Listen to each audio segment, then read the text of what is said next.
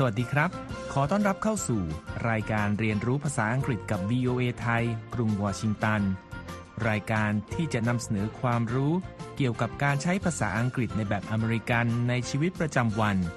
ที่จะมาพบกับคุณผู้ฟังทุกเช้าวันอาทิตย์ กับผมนพรัตน์ชัยเฉลิมมงคล ในช่วงแรก เราจะไปเรียนรู้การใช้ภาษาอังกฤษของคนอเมริกันจากมุมมองของวัฒนธรรมกันครับ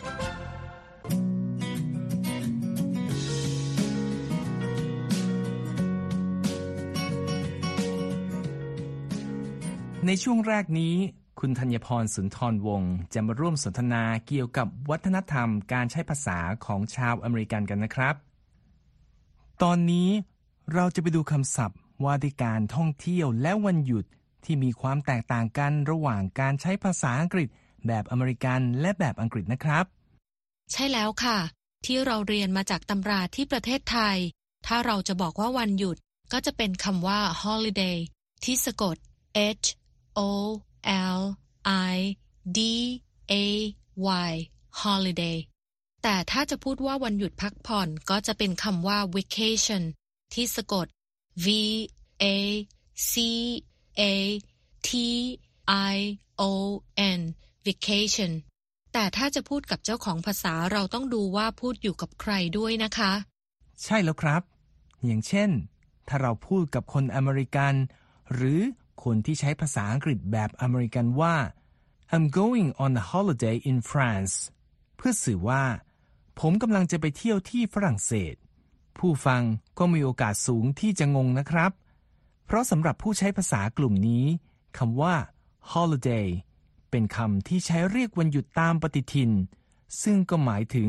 วันหยุดราชการหรือวันหยุดธนาคาร เช่น วันคริสต์มาส วันฉลองวันประกาศอิสรภาพ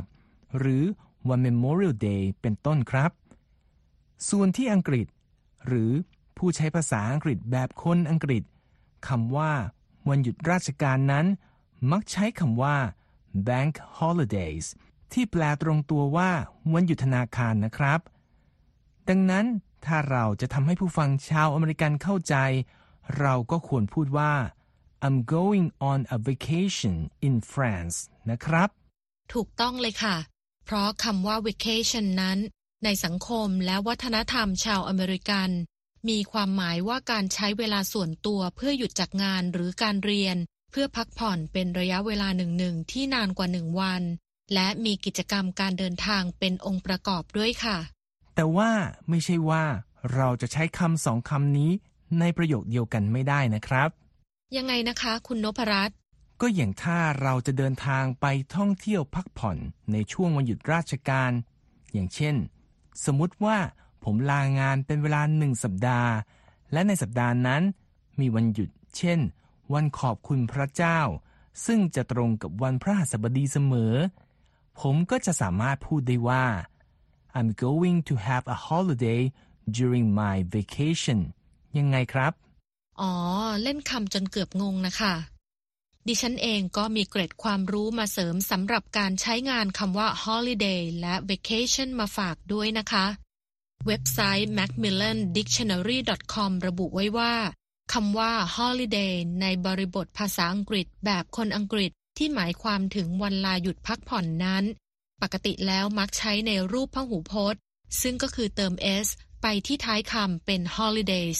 เช่น I will be on my holidays next week หรือ summer holidays are coming ก็ได้ค่ะ แต่ถ้าไม่แน่ใจว่าเราพูดกับใครอยู่ แล้วต้องการจะพูดถึงวันหยุดราชการคำที่ทุกคนสามารถเข้าใจตรงกันก็คือคำว่า public holiday หรือ public holidays นะครับ และส่งท้ายวันนี้นะคะ เราอาจเคยได้ยินคำอวยพรวันหยุดช่วงปลายเดือนธันวาคมบ่อยๆ จากภาพยนตร์หรือซีรีส์ ซึ่งจะเป็นช่วงมีวันหยุดต่างๆ ติดๆกัน โดยเฉพาะในสหรัฐที่มีผู้นับถือศาสนาต่างๆ อยู่ทำให้มีวันสำคัญในช่วงเวลานั้น ตั้งแต่คริสต์มาสไปจนถึงเทศกาลฮานุกะของชาวยิว เทศกาลควันซาของชาวอเมริกันเชื้อสายแอฟริกัน และอาจรวมถึงวันหยุดสิ้นปีและวันปีใหม่ก็ได้คำที่เราจะใช้ในการอำนวยความสุขให้กับผู้อื่นก็คือ Happy Holidays ค่ะ ใช่แล้วครับ ก็ขอบคุณคุณธัญพรอีกครั้งนะครับ ที่มาร่วมสนทนากันในวันนี้ จากการใช้ภาษาอังกฤษสำหรับการทักทายในวัฒนธรรมของคนอเมริกัน ต่อไปเราจะไปเรียนรู้ไวยากรณ์ภาษาอังกฤษในช่วง Everyday Grammar กันครับ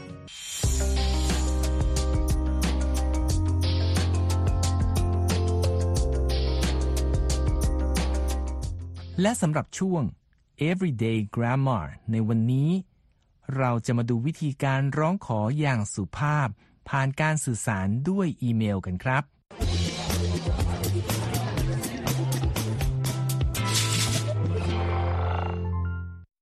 Hey, Faith, how did it go with emailing your cat's doctor? Great! That's awesome. I took your advice and even looked up some more ideas for how I could politely write my request to them. Ah, tell me more. I researched ways to open and close my email. I made sure to set a good tone by opening my email with a polite greeting, but a little less formal. Instead of the standard, you know, dear so and so, I simply opened with a polite greeting of hello. ในบทสนทนานี้ จอห์นถามเฟธ เกี่ยวกับอีเมลที่เธอส่งไปหาสัตวแพทย์ที่รักษาแมวของเธอ ซึ่งเฟธบอกว่า เธอทำตามคำแนะนำของจอห์นที่ว่าควรเขียนจดหมายขอร้อง ด้วยภาษาสุภาพสุภาพ ซึ่งก็เริ่มตั้งแต่ประโยคเปิดที่ใช้คำทักทายแบบเป็นกันเอง แต่สุภาพ อย่าง hello แทนที่จะเขียนแบบมาตรฐานในภาษาอังกฤษ ซึ่งก็คือ การขึ้นต้นด้วยคำว่า dear และตามด้วยชื่อผู้รับนั่นเองครับ What else? I also used a hedging expression. Hedging expressions help us to show that we are understanding of the receiver's situation. We use these expressions to soften what we want to say. That's right, John. Hedging expressions let the writer of the email say what they want to say politely, but in a less direct way. So I hedged my request with, I know your office is very busy, but. จอห์นได้ฟังดังนั้นก็ถามต่อว่าเฟธเขียนอีเมลแบบสุภาพอย่างไรอีก และเธอก็อธิบายว่า เธอใช้สิ่งที่เรียกว่าเป็น hedging expression หรือการใช้ภาษาอย่างระมัดระวัง ซึ่งจอห์นบอกว่า เป็นสิ่งที่ผู้ส่งสารแสดงว่า ตนนั้นเข้าใจสถานการณ์รอบๆตัวผู้รับสารอย่างดี และวิธีนี้ก็เป็นทางหนึ่ง ที่จะทำให้การส่งสารนั้นเป็นไปแบบนุ่มนวลมากขึ้น และเฟธก็เห็นด้วยกับเรื่องนี้ครับ และบอกว่า วิธีดังกล่าวทำให้ผู้เขียนอีเมล พูดสิ่งที่ต้องการพูดอย่างสุภาพ แต่ไม่ต้องทำแบบตรงๆ โดยเธอ เริ่มต้นเนื้อความด้วยการกล่าวว่า เธอทราบดีว่าที่คลินิกของคุณหมอค่อนข้างยุ่งมาก ก่อนจะไปต่อนะครับ I showed my appreciation for their efforts, and then I closed my email with a polite expression. All the best. You showed them that you expect an answer. Great job, Faith. Because of your help, John, Sooty Chai Cat received his medication on time. Happy to help. And that's everyday grammar. เฟธบอกด้วยว่า เธอยังแสดงความรู้สึกขอบคุณต่อทีมคุณหมอในอีเมล ก่อนจะจบด้วยคำลงท้ายที่ดูมีความเป็นกันเอง แต่ยังสุภาพ ซึ่งก็คือ all the best ซึ่งจอห์นก็เห็นด้วยว่า การเขียนอีเมลแบบนี้ทำให้ผู้รับรู้สึกว่าจะต้องตอบกลับมาในที่สุด เพราะเนื้อความไม่ใช่เป็นแบบมาตรฐานที่แค่อ่านผ่านตา แล้วก็ผ่านไปไงครับ และนี่คือช่วง everyday grammar ครับ ต่อไปเราจะไปเรียนรู้คำศัพท์ต่างๆ จากการใช้ชีวิตประจำวันในกรุงวอชิงตัน โดยจะมีคุณธัญพรสุนทรวงศ์กลับมาร่วมสนทนากันเช่นเคยครับ วันนี้เราจะยังคงพาทุกท่านเที่ยวชมหนึ่งในสถานที่น่าสนใจในบริเวณ National Mall กันต่อนะครับ โดยที่ที่เราจะนำเสนอนั้น เป็นหนึ่งในหน้าประวัติศาสตร์สำคัญของสหรัฐที่เกิดขึ้นในเอเชียครับ ใช่ค่ะ หลังจากเราพาทุกท่านไปที่เวียดนาม Veterans Memorial หรืออนุสรณ์สถานทหารผ่านศึกสงครามเวียดนามไปแล้ว เราก็ต้องมาที่นี่กันต่อเลยนะคะ นั่นก็คือ Korean War Veterans Memorial หรืออนุสรณ์สถานทหารผ่านศึกสงครามเกาหลี ซึ่งตั้งอยู่ทางตะวันออกเฉียงใต้ของอนุสรณ์สถานลินคอล์นค่ะ ครับ สงครามเกาหลีนั้น คือภาวะการสู้รบในช่วงปีคศ 1950 ถึง 1953 ระหว่างเกาหลีใต้และเกาหลีเหนือ หลังฝ่ายเหนือ ซึ่งจีนและอดีตสหภาพโซเวียต เป็นผู้หนุนหลังทำการลุกรานฝ่ายใต้ ซึ่งสหรัฐและประเทศพันธมิตรสนับสนุนอยู่ ข้อมูลจากเว็บไซต์ nps.gov ระบุว่า เมื่อสงครามครั้งนั้นจบลง เจ้าหน้าที่กองทัพสหรัฐ ราว1ล้าน5แสนคน ซึ่งได้ชื่อว่าเป็นทหารผ่านศึก เดินทางกลับมาสู่มาตุภูมิ แต่คนอเมริกันจำนวนไม่น้อย ไม่ต้องการจะจดจำสงครามดังกล่าวเลย ถึงกระนั้น ผู้ที่มีส่วนร่วมในการต่อสู้ภัยคุกคามของโลกประชาธิปไตย ไม่ได้ต้องการจะลืมเรื่องนี้นะครับ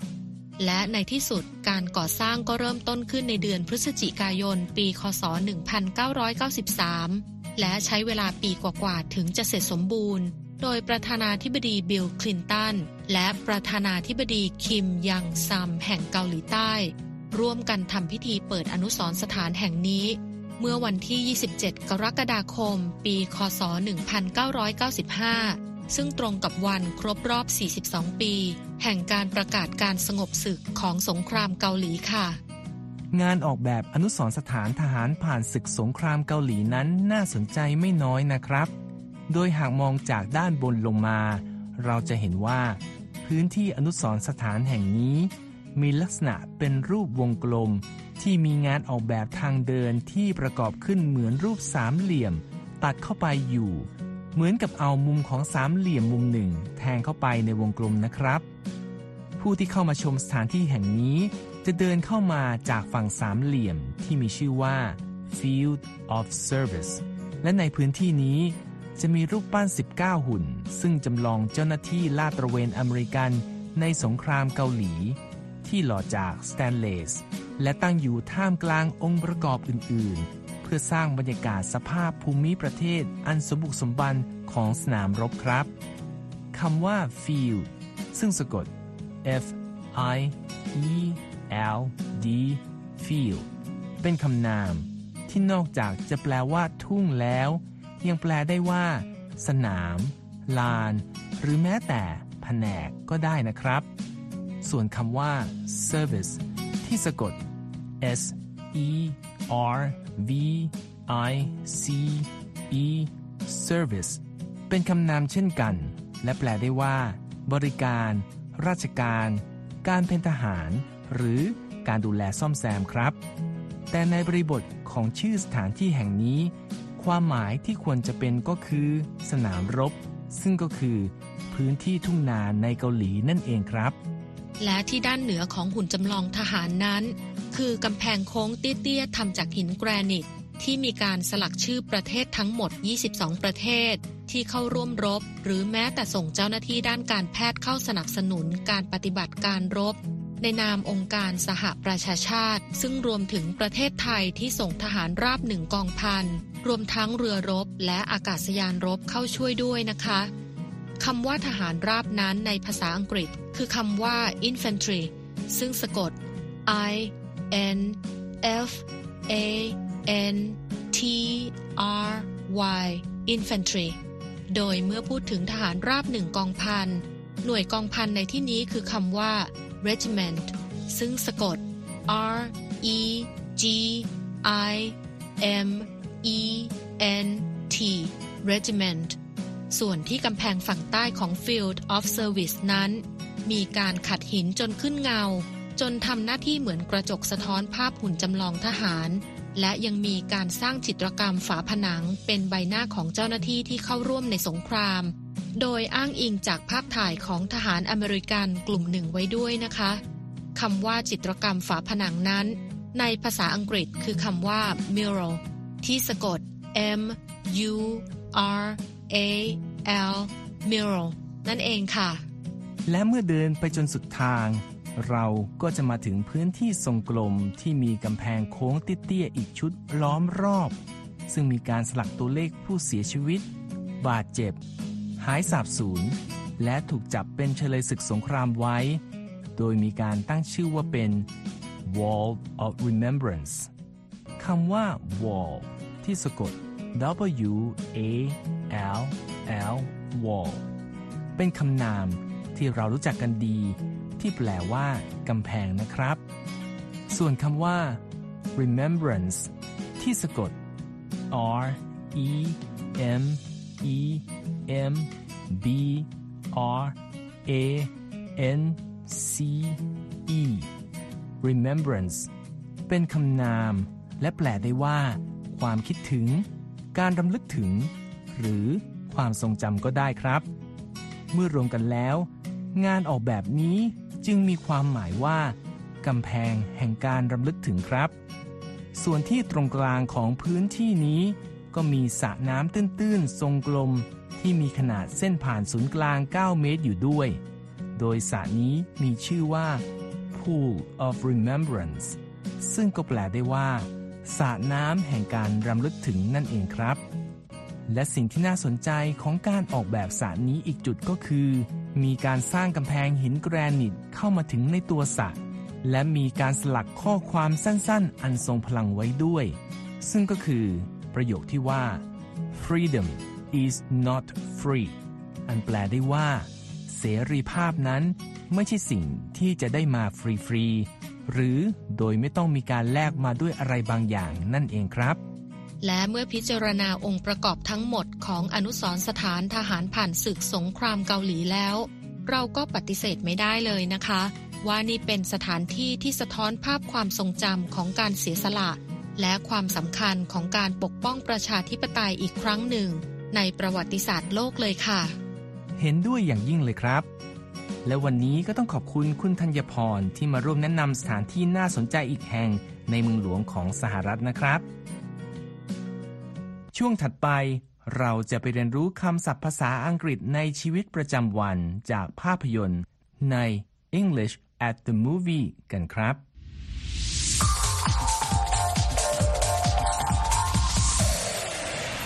Welcome to English at the Movies, where we teach you American English heard at the movies. Today, we are talking about the return to a story from years ago. The new movie is called Top Gun Maverick. In it, Maverick returns to military flight school. Listen for the phrase, Your reputation precedes you. สำหรับ English at the Movie วันนี้ เราจะไปดูภาพยนตร์ภาคต่อของผลงานชื่อกล้องจากนักแสดงชื่อดัง ทอมครูซเมื่อกว่า 30 ปีก่อน เรากำลังพูดถึงภาพยนตร์เรื่อง Top Gun Maverick ครับ ในภาพยนตร์ภาคต่อนนี้ ตัวละคร Maverick ซึ่งรับบทโดยครูซกลับมาที่โรงเรียนสอนการบินของกองทัพสหรัฐอีกครั้ง ลองฟังบทสนทนาต่อไปนี้ และหาสำนวนที่ว่า your reputation precedes you ดูนะครับ Your instructor is one of the finest pilots this program has ever produced.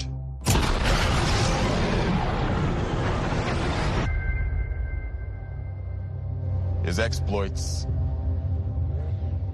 are legendary. Your reputation precedes you. I have to admit, I wasn't expecting an invitation back. You know what your reputation precedes you means? Is it everyone already knows about you, or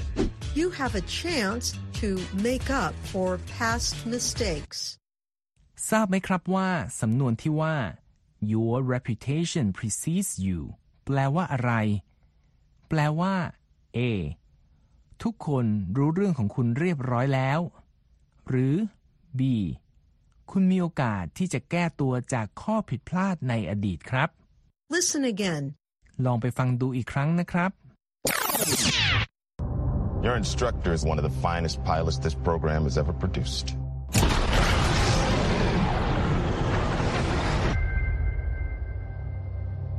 His exploits are legendary. Your reputation precedes you. I have to admit, I wasn't expecting an invitation back. Your reputation precedes you means everyone already knows about you. Reputations can be good, bad, or mixed. And that's English at the movies. สำนวนนี้มีความหมายว่า ทุกคนรู้เรื่องของคุณเรียบร้อยแล้วนั่นเองครับ เรื่องที่ว่าซึ่งเรียกรวมๆว่าชื่อเสียง หรือ reputation ที่สะกด R E P U T A T I O N reputation สามารถสื่อถึงทั้งเรื่องดีและเรื่องไม่ดี หรือรวมๆกันของคนคนหนึ่งได้นะครับ หรือพูดง่ายๆว่า ชื่อเสียงมาก่อนตัวนั่นเองครับ และนี่คือช่วง English at the movie ครับ ในครั้งหน้า เราจะมีคำศัพท์อะไรจากภาพยนตร์เรื่องไหนมานำเสนอ ติดตามให้ได้นะครับ ช่วงสุดท้ายในวันนี้ คุณนิติการกำลังวัน มีสาระน่ารู้จากคำในข่าวมาฝากเช่นเคยครับ โดยในวันนี้ คุณนิติการจะพาเราไปรู้จักสำนวนภาษาอังกฤษที่คล้ายๆ กับของไทยที่ว่า มือไม่พายเอาเท้าราน้ำจากข่าวการเปิดตัวตัวละครใหม่ของรายการหุ่นสำหรับเด็ก Sesame Street เมื่อปลายเดือนพฤศจิกายน ปี 2021 ครับ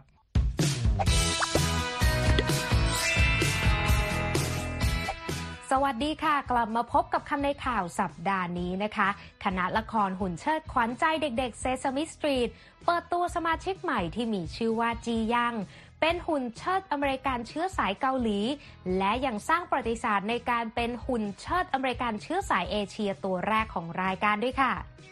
โดยในการสัมภาษณ์แนะนำตัวจียังสมาชิกใหม่ของ Sesame Street ในวัย7ขวบ กล่าวแนะนำตัวในลุคผมบ๊อบสีดำขลับ และชุดเสื้อกั๊กยีนแนวร็อกสุดทะมัดทะแมง ที่บ่งบอกถึงความหลงไหลในการเล่นกีตาร์ไฟฟ้าแนวเพลงร็อก และความชื่นชอบการเล่นสเก็ตบอร์ดของเธอ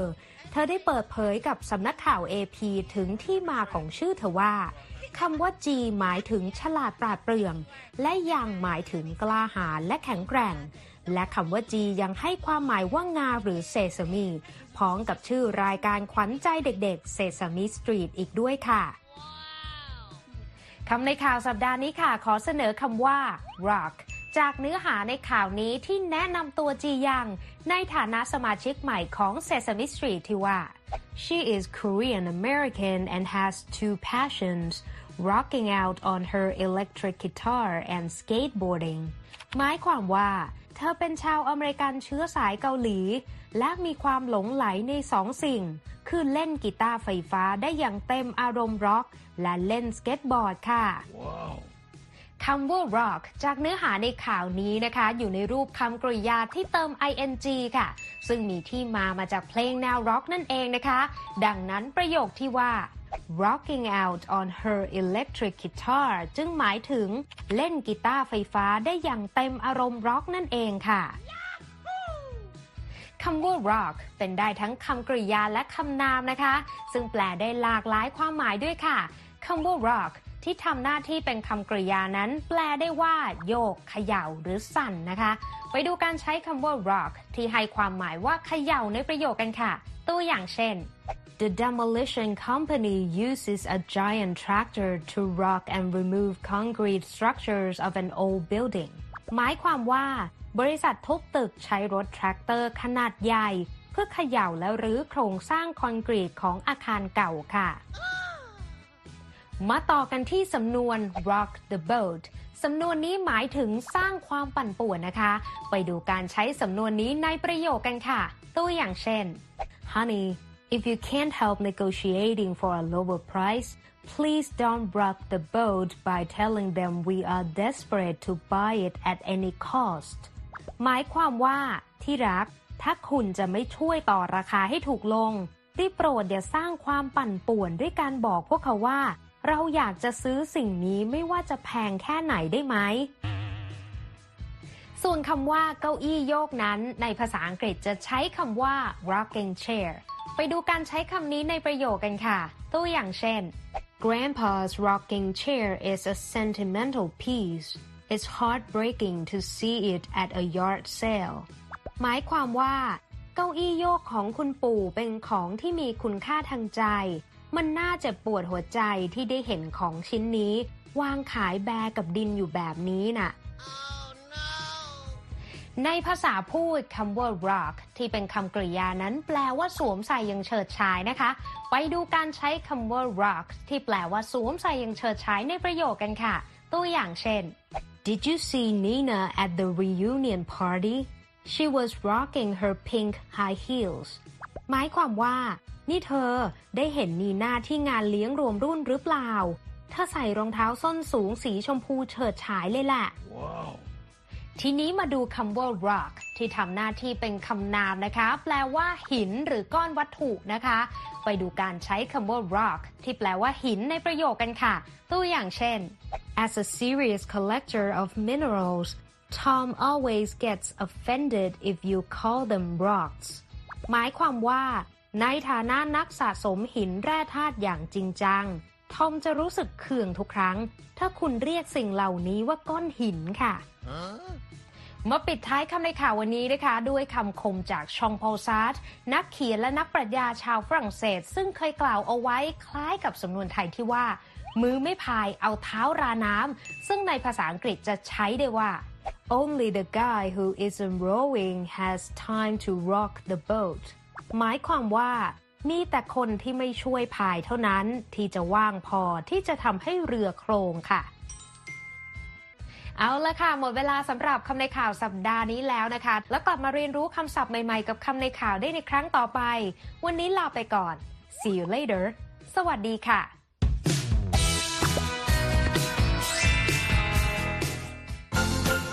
หมดเวลาสำหรับรายการเรียนรู้ภาษาอังกฤษกับ VOA ภาคภาษาไทย จากกรุงวอชิงตันในวันนี้แล้วนะครับ ผมนพรัตชัยเฉลิมมงคล ผู้ดำเนินรายการ ท่านผู้ฟังสามารถกลับมาฟังรายการย้อนหลังได้ ทางเว็บไซต์ของเราที่ world wide web voa thai com แล้วคลิกไปที่เรียนภาษาอังกฤษกับ VOA ไทยสำหรับวันนี้ สวัสดีครับ